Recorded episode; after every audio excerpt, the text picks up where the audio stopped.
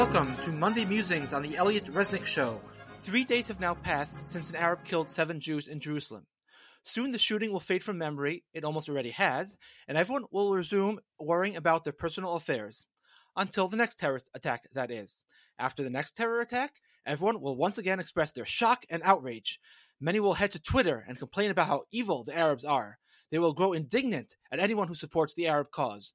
Their tweets of outrage will get hundreds of likes. And then the days will pass, and everyone again will return to their daily affairs. It apparently never occurs to these outraged proud Jews that Israel is just as much to blame for these murders as the Arabs are. If you let a child molester sleep in your home, you shouldn't be surprised if you wake up to learn that your child was molested. And if after your child was molested, you're crazy enough to continue letting the molester sleep in your home, who's really to blame if your child is molested again? You or the molester? Of course, the molester is the one who did the deed, but you were the one who gave the molester the opportunity to do the deed. You could have prevented it, but you didn't. Nothing I'm saying is new. Rabbi Meir Kahane said the very same thing 35 years ago. Heaven help us. Here's what he wrote. Every Jew who is murdered in the land is murdered not only by the Arab who wields the knife or gun or rock, he is murdered by the silent partner, the Jewish leadership that allowed the intolerable situation to continue by refusing to take the necessary steps to save Jewish lives.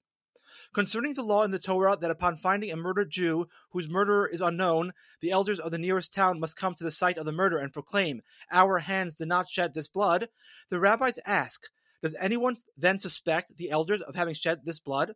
Of course not. What the elders say is that we did everything possible to ensure that the murdered Jew would be safe and not endangered. Can the Israeli government truly say that? Can it stand up before heaven and its own Jewish citizens and proclaim that it did everything possible to save Jewish lives? Of course not. They are partners to the murder of Jews. It's very easy to get mad at the Arabs. They're killing us. But the reason they're killing us is no mystery. They think we stole their land, plain and simple and they will do everything in their power to get that land back. We can complain all day long about their use of terror to get that land, but the fact of the matter is that terror is simply a tactic of war. It's a tactic that we ourselves used in the 1930s. The Irgun targeted civilians. For that matter, so did America and so did England during World War II. These two countries killed 400,000 innocent German civilians in World War II.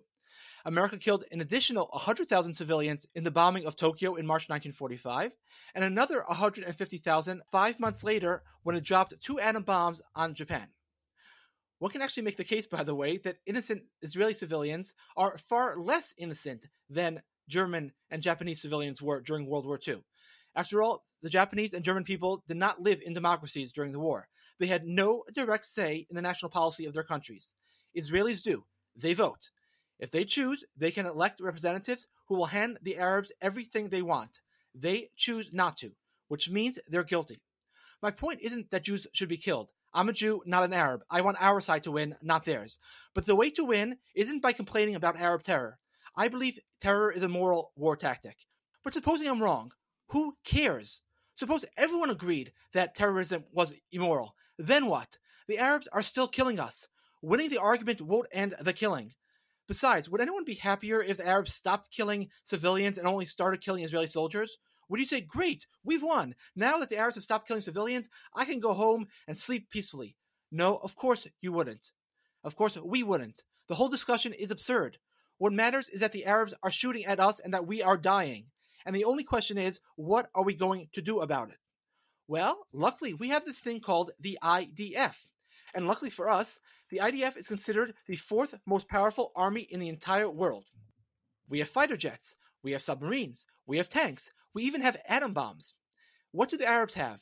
Machine guns and some ineffectual short range rockets. That's it. In other words, we can crush Arab terror if we want to. We choose not to. So who's really to blame for the murder of those seven Jews on Friday?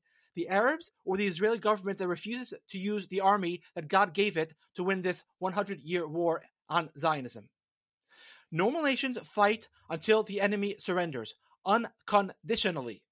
Ulysses S. Grant was sometimes called Unconditional Surrender Grant because he wouldn't accept anything less than that from the South. Unconditional surrender sounds harsh, but it's actually the most humane way of ending a war. Once a people knows it has been soundly defeated, it makes peace with reality and actually stops hating its enemy. That's why, for example, Japan and Germany were essentially best friends with the United States almost immediately after World War II ended. You would think they would hate us for the next 100 years for what we did to them, but they didn't, and they don't. The only way Arab terror against Jews in Israel will end is with an overwhelming, brutal offensive that ends with white sheets and white undershirts hanging from the window of every single Arab building in Gaza and the West Bank. After that, a ceremony should be organized at which the leaders of Hamas, Fatah, Islamic Jihad, and all the rest are forced to sign an agreement of unconditional surrender, after which every Arab fighter surrenders his weapons. I imagine that should be sufficient to scare the Israeli Arabs into submission as well. But if it isn't, Israel can do the same thing to them too. It's enough. Enough Jews have died. No more. Jews in the Jewish state should be safe from being killed by Jew haters. So we have a choice now. We can continue to whine, or we can elect to win. And whether we win or not is in our hands. So next time there's a terror attack, and there will be another terror attack, take all of your righteous anger and direct it not at the Arab murderers, but at the Israeli government, which can end Arab terror but chooses not to.